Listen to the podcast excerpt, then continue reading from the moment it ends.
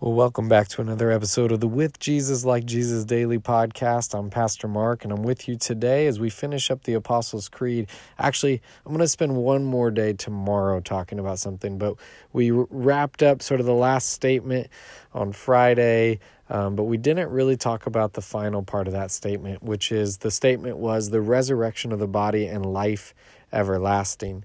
Amen.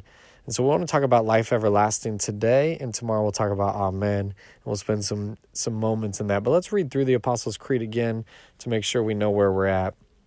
It says this I believe in God the Father Almighty, creator of heaven and earth, and in Jesus Christ, his only Son, our Lord, who was conceived by the Holy Spirit born of the Virgin Mary, suffered under Pontius Pilate, was crucified, died, and was buried. He descended into death, and on the third day he rose again from the dead. He ascended into heaven and seated at the right hand of God the Father Almighty. From there he will come to judge the living and the dead. I believe in the Holy Spirit, the holy Christian church, the communion of saints, the forgiveness of sins, and the resurrection of the body, and life everlasting. Amen. The thing about life everlasting is, is an interesting concept because the most common Christian belief, now, the, don't get me wrong, there are other Christian beliefs that don't exactly say this, but most Christians and most Christian theology would think about life everlasting as a universal human application.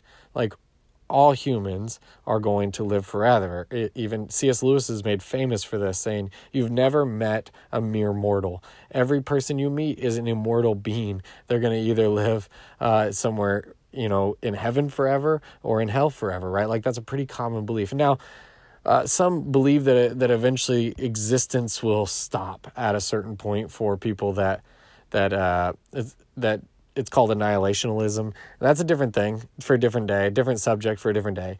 But both most Christians believe that there's life everlasting. So why would we put this in the creed when we believe it sort of uh, is only applying in the creed to Christians? We do believe in life everlasting, both for the Christian and the non Christian. But when we speak of life everlasting for the Christian, we're emphasizing the different word for life, right? Or the different meaning for life it's easy to say life in the sense of like breathing, existence, like in and out, and, and we're alive. That's not what we're talking about. We're not talking about mere existence when we say this line and life everlasting. We're talking about meaningful life, life to the abundant, the life that comes from Jesus, who is the life source. He doesn't just give us existence, which He does, but He gives us life and life abundantly. This is the Greek uses the word Zoe for this, the Zoe life that is good life, this is beautiful life, that is wonderful life, that is life everlasting in this sort of way. And see, this gives us a different meaning for when we get to the end of the Apostles' Creed. We're not just talking about that God, in all of his glory and wisdom, is just going to give you existence forever, because honestly, that would be a punishment in some ways, just mere existence. But what would be good is joy, love, faith, hope, all these things forever and ever, sort of just always existing and always within us, and that we're always sort of uh, there's no more mourn, mourning or sadness or death or sorrow, but it's all gone and we're just enjoying, literally enjoying life and life to the fullest forever and ever. Now that sounds great. That sounds like what we want to have when we say, in life everlasting.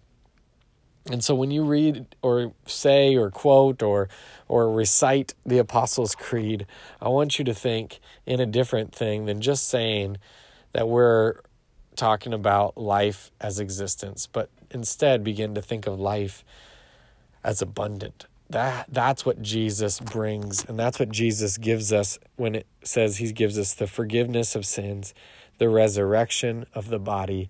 And this resurrection comes with life and great, good, beautiful life forever. And everlasting, we didn't really talk about this, but really means on and on it goes. That it continues, we continue to drink from the fountain of life and the river of life that flows through the city, as Revelation talks about.